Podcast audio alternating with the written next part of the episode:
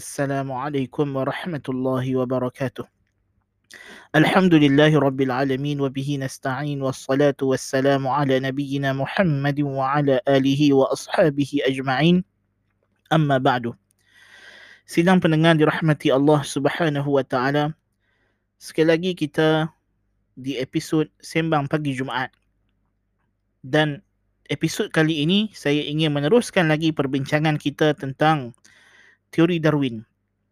Percanggahan di antara evolusi Darwin dengan fakta Al-Quran dan Sunnah bahawa manusia itu diciptakan oleh Allah Azza wa Jal. Dan semua kejadian alam ini adalah makhluk Allah Subhanahu wa taala. Pada episod yang lalu kita telah bincangkan tentang uh, apa yang dibawa oleh golongan Darwinis atau evolutionist ini berkenaan dengan universal common ancestors iaitulah dakwaan mereka kononnya semua makhluk ini datang daripada satu moyang yang sama iaitulah satu organisma hidup yang simple yang kemudiannya membiak menjadi spesies yang semakin kompleks semakin kompleks sehinggalah mencapai apa yang disebut sebagai manusia. Antara yang sering digunakan oleh golongan ini ataupun golongan evolutionis ini untuk membuktikan teori mereka atau hipotesis mereka atau andaian mereka berkenaan dengan UCA, Universal Common Ancestors atau Universal Common Ancestry ialah apa yang mereka sebutkan sebagai persamaan di antara hidupan. Dan ini telah kita sebutkan persamaan ini tidak semestinya kita boleh simpulkan ia sebagai kerana persamaan ancestors ataupun daripada common descendants. Boleh jadi ia adalah kerana daripada pencipta yang sama. Dan inilah yang sebenarnya. Dan ini yang lebih logik.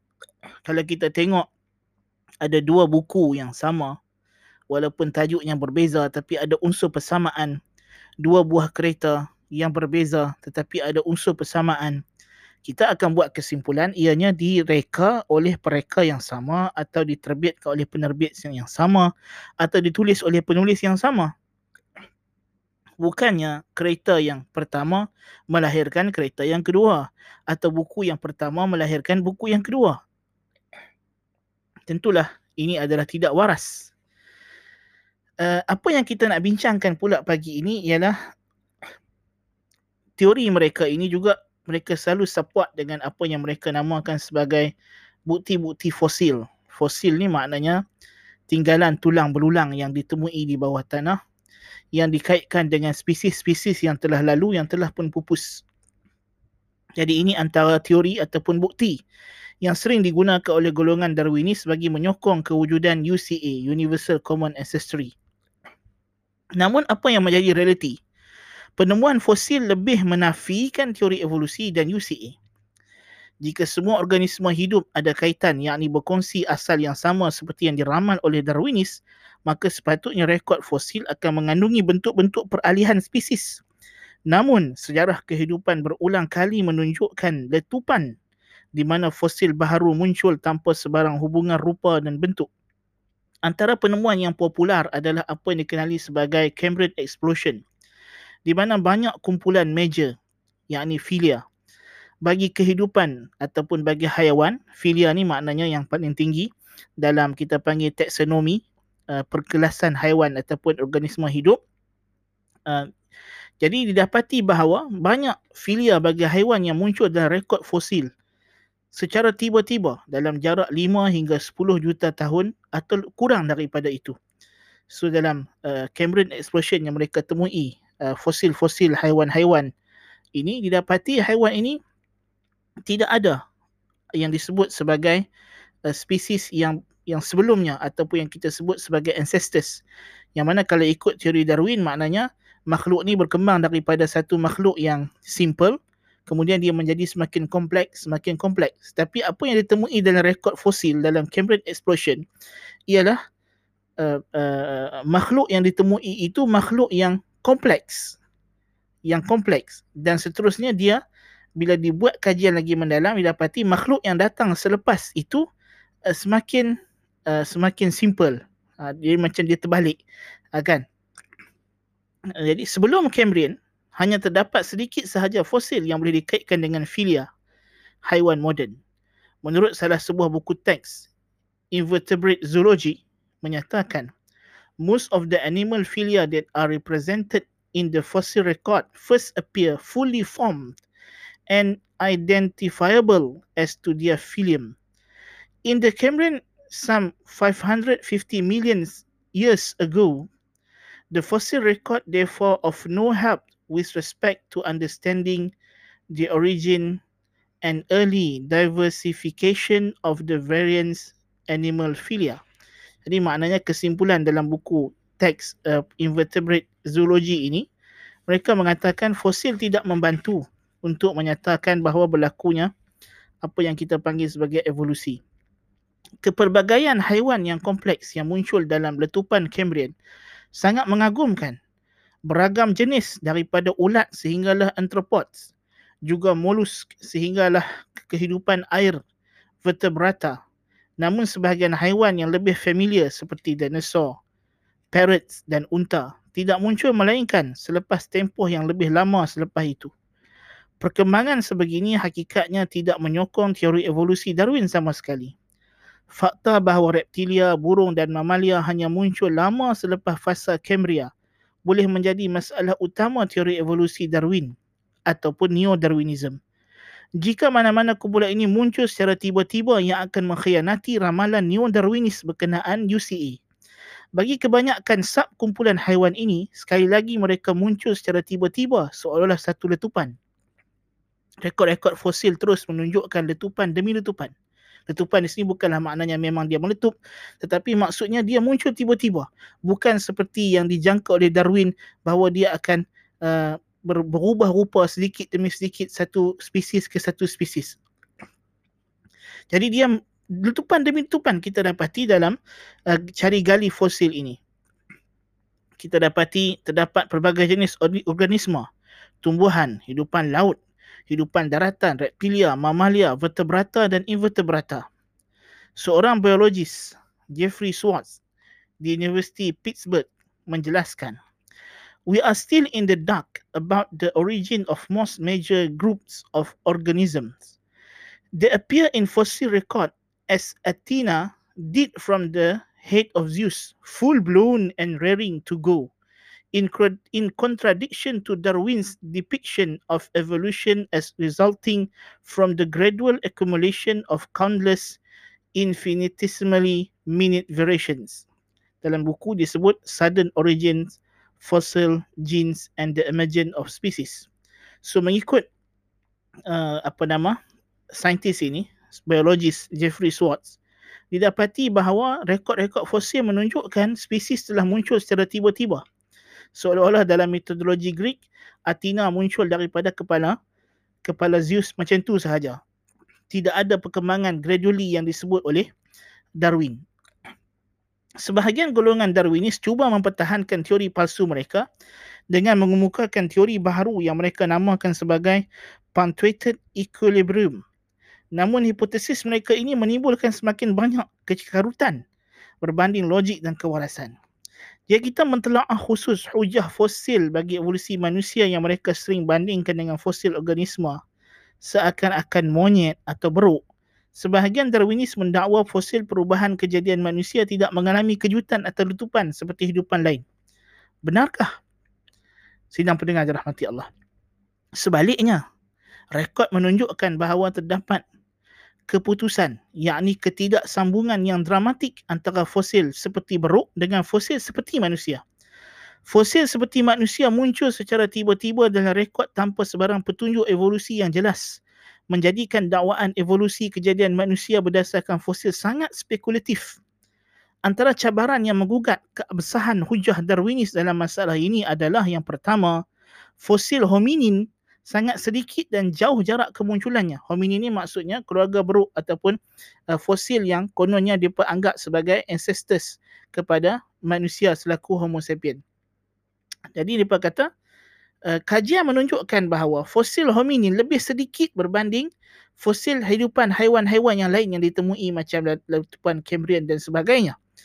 Uh, Donald Johansson dan Blake Edger, dua orang paleontologis tersohor menyatakan pemerhatian mereka sebagai about half the time span in the last 3 million years remains undocumented by any human fossils. Dan mereka juga sebut, from the earliest period of hominid evolution more than 4 million years ago, only a handful of largely undiagnostic fossils have been found. Maksudnya, uh, fosil yang mereka nak kata kononnya ini adalah fosil yang menunjukkan berlakunya evolusi manusia, dia ada dua ciri. Yang pertama ialah fragmented, sangat sedikit, berserak dan juga disconnected, tidak bersambung. Zoologist Harvard Richard Lewontin membuat keputusan bahawa no fossil hominid species can be established as our direct ancestor. Tidak ada fosil yang didakwa sebagai hominin ataupun hominids boleh didakwa sebagai dia adalah common ancestor kepada uh, manusia. Itu yang pertama. Yakni fosil yang mereka jadikan sebagai dalil kononnya ini adalah dalil manusia dan beruk berkongsi uh, moyang yang sama uh, adalah terlalu sedikit dan didapati dia hanyalah cebisan-cebisan yang sedikit dan tidak bersambung pula itu dan payah kita nak kata dia ini ada kaitan dengan yang ini. Yang kedua, spesimen fosil itu sendiri di mana kebiasaan fosil hominin hanya mengandungi cebisan tulang menjadikan sangat sukar untuk membuat konklusi muktamad berkenaan morfologi, kelakuan dan hubungan antara banyak spesimen tersebut. Darwinis dan paleontologis Stephen Jay Gould, ini salah seorang pembela kuat uh, teori Darwinis yang membuat uh, punctuated equilibrium tadi. Dia kata, most hominid fossils, even though they serve as a basis for endless speculation and elaborate storytelling, are fragments of jaws and scraps of skulls. Maksudnya, bagi dia ini walaupun kita berdasarkan fosil inilah kita nak buat teori kita kononnya manusia dan beruk ni berkongsi nenek moyang tapi yang kita hanyalah cebisan-cebisan tulang rahang dan juga tengkorak yang tak cukup. Yang ketiga, cabaran untuk membuat binaan semula yang tepat berkenaan tingkah laku, intelijen atau morfologi dalaman organisme yang telah pupus. Sebagai sebagai contoh, primatologis Franz de Waal memerhatikan bahawa skeleton chimpanzee yang biasa, skeleton chimpanzee yang biasa, sangat menyerupai spesies saudaranya bonobo. Namun terdapat perbezaan besar dari segi tingkah laku antara kedua-dua spesies ini. C.E. Oxnett, anatomis di University Chicago menyatakan, sejumlah siri tulang kaki Olduvai, Olduvai ini satu fosil yang mereka jumpai yang mereka kata ini adalah fosil menunjukkan yang paling dekat kononnya dia adalah ancestor ataupun nenek moyang yang berkongsi antara manusia dan juga beruk. Yang telah disusun semula mempunyai persamaan besar dengan tulang kaki manusia dia kata. Betul lah dia kata yang kita jumpa ni tulang kaki. Bila kita susun nampak macam kaki manusia dia kata. Tetapi kalau kita ambil tulang kaki chimpanzee yang tak lengkap ha, pun boleh disusun dan kita ada akan dapati dia nak sama macam kaki manusia juga. Maksudnya benda tu spekulatif. Anggaran, andaian saja. Maknanya boleh jadi tulang yang kita jumpa tu tulang tulang beruk tapi disebabkan ada cebisan yang tertinggal bila kita susun nampak macam kaki manusia. Ada. Jadi kalau ini berkaitan dengan penyusunan tulang yang memang kita jumpa, untuk kita buat andaian rupa dan daging hominin yang telah pupus tentulah akan lebih subjektif lagi. Ha, tentulah akan lebih subjektif lagi. Akan lebih payah lagi. Macam mana mereka dapat muka, bentuk muka apa semua ini.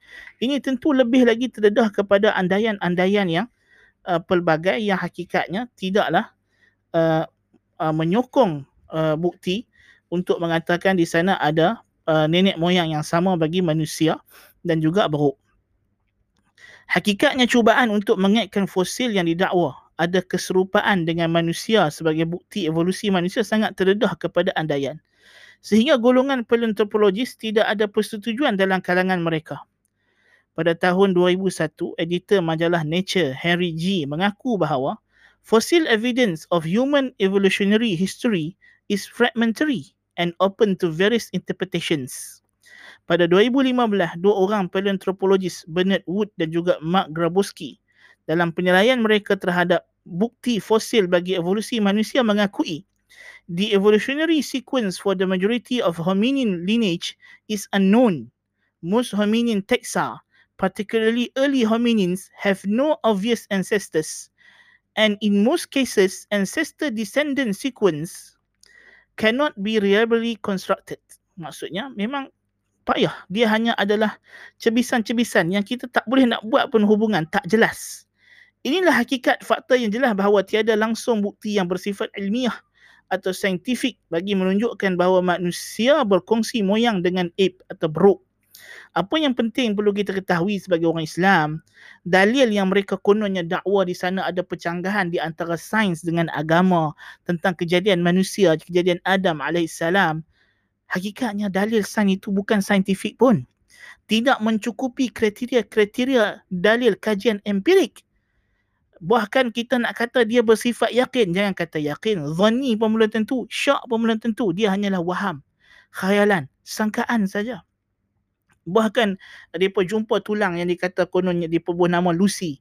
Ha, kononnya ini adalah uh, tulang yang paling hampir mereka kata yang paling dekat kita boleh kata dia adalah nenek moyang yang berkongsi antara beruk dengan manusia. Yang mereka jumpa hanyalah 40%. 40% daripada cebisan-cebisan tulang tak lengkap. Ha? Kemudian mereka susun dan tulang itu pun tidak dijumpai setempat. Dijumpai berserakan dia kata. Lepas mereka dah jumpa tulang tu berserak-berserak, mereka ambil susun-susun-susun, mereka kata, ha ni dia tengok macam manusia. Boleh jadi dia tulang binatang yang macam-macam. Yang lebih mengherankan, bila kita balik kepada isu fosil Cambrian explosion, fosil Cambrian explosion ini memang dijumpai tulang seketui-seketui. Sebab ada di antara fosil itu dijumpai dia macam melekat dekat batu dan sebagainya. Memang komplit. Dan itu menunjukkan bahawa tidak ada common ancestors. Bahkan binatang ini muncul sebagai satu filia, sebagai satu kategori yang paling tinggi yang tidak berasal daripada mana-mana subkategori yang lain. Tetapi golongan Darwinis tak mau terima. Dia berkata mungkin boleh jadi sebenarnya ada lagi di bawah sana, tanah tanah yang lagi bawah, ada lagi uh, apa nama remains ataupun fosil yang lain yang sebenarnya jadi ancestors kepada haiwan-haiwan yang ditemui dekat uh, Cambrian ini. Tetapi bila apa nama fosil Cambrian ini digali lagi sampai ke negara-negara lain sampai di China dan sebagainya kemudian istilah Cambrian itu dijadikan sebagai satu timeline ataupun garis masa ah, dia walaupun uh, asalnya Cambrian itu merujuk pada tempat tapi kemudian dijadikan sebagai satu garis masa atau timeline dalam apa ni tanah ataupun tanah fosil yang mereka kaji itu uh, bila dijumpai di di, di di di kawasan China dengan tempoh tahun yang sama uh, uh, binatang-binatang yang berkulit lembut yang bertulang halus dijumpai lengkap komplit. Uh, maksudnya terlekat dekat batu ataupun tanah yang memang menunjukkan dia tidak dijumpai sebelum daripada Cameron ini apa-apa spesies yang kononnya berkembang menjadi uh, uh, uh, spesies yang baru yang yang muncul pada kaji galian ataupun fosil uh, pada fasa yang mereka panggil sebagai Cameron explosion ini. Tapi golongan Darwis tak mau terima. Tapi bila mai tulang manusia yang mereka gali, tulang beruk yang dipegali yang uh, kononnya uh, bukti manusia ni datang daripada uh, uh, uh, apa nama ape like seolah-olah macam binatang beruk ini berkongsi ancestors antara kita dengan beruk ni datang daripada moyang yang sama.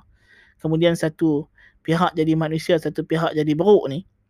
Uh, tidak ada tulang yang komplit dia hanya hanya uh, hanya uh, jumpa gigi jumpa tengkorak saja. Uh, bahkan di antara tengkorak yang mereka jumpa yang mereka dakwa ini adalah moyang. Kemudiannya bila dikaji-kaji-kaji kebanyakan saintis berpendapat ini tidak lebih daripada tengkorak gorila betina Allahul musta'an. Kemudian mereka mendakwa kata inilah bukti manusia dan uh, beruk berkongsi berkongsi keturunan. Hakikatnya tidak ada. Jadi sebenarnya uh, apa nama teori Darwin ni bukan teori dia hanya hipotesis. Dia hanya sangkaan waham. Bukannya bukannya bukannya syak bukannya zan dia waham.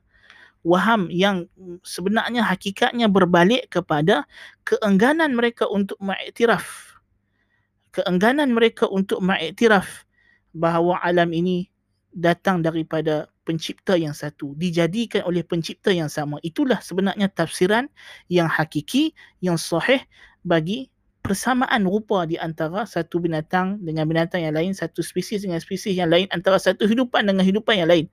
Bukan kerana dia datang daripada common ancestors atau universal common ancestors dan sebagainya. Hakikatnya tidak ada bukti langsung bagi perkara tersebut. Tetapi kerana macam kita dah sebut pada siri yang lepas, memang teori Darwin berpijak kepada atheism, mengingkari kewujudan pencipta, itulah yang membawa mereka mentafsirkan perkara ini dan jelas dari segi bukti empirik tidak ada. Bukti empirik tidak ada. So inilah hakikatnya teori Darwin tidak berpijak kepada bukti saintifik tetapi dia hanyalah andaian dalam cubaan mereka untuk menyesatkan manusia mereka buat macam-macam andaian yang penting mereka nak tolak kewujudan Tuhan. Na'udzubillah min zalik. Inilah hakikat sebenarnya uh, teori Darwin dan insyaAllah uh, kita akan menyambung perbincangan ini lagi. Ada lagi berbaki uh, apa nama pada seri yang akan datang kita akan uh, membincangkan berkenaan dengan teori evolusi yang mereka gelar sebagai theistic evolution yang mereka dakwa kononnya teori evolusi ini boleh di uh, diharmonikan dengan uh, al-Quran dan sunnah. Kononnya mereka nak kata kita boleh terima dan kita jadikan teori evolusi ini sebagai tafsiran bagi penciptaan manusia. Ini kita akan uh, insya-Allah kritik pada masa yang akan datang. Uh, dan walaupun sebenarnya perbincangan tentang kepalsuan teori Darwin ini masih panjang tetapi apa yang anda bawa ini adalah uh, sejumlah secubit daripada uh, maklumat yang ada untuk dikongsi bersama dengan sidang pendengar dirahmati Allah uh, dan kalau kita nak masuk dengan perbincangan yang lebih mendalam itu memerlukan perbincangan yang agak saintifik. Tapi saya bukanlah nak bawa perbincangan yang terlalu saintifik untuk meraihkan tahap uh, semua pendengar kita. Tetapi insyaallah pada siri yang akan datang kita akan fokus kepada beberapa uh, uh, apa ni asas-asas teori Darwin ini yang memang jelas berlawanan dengan agama. Insyaallah taala قلت لكم ما سمعتم. سبحانك اللهم بحمدك أشهد أن لا إله إلا أنت أستغفرك وأتوب إليك. وصلى الله نبينا محمد. والسلام عليكم ورحمة الله وبركاته.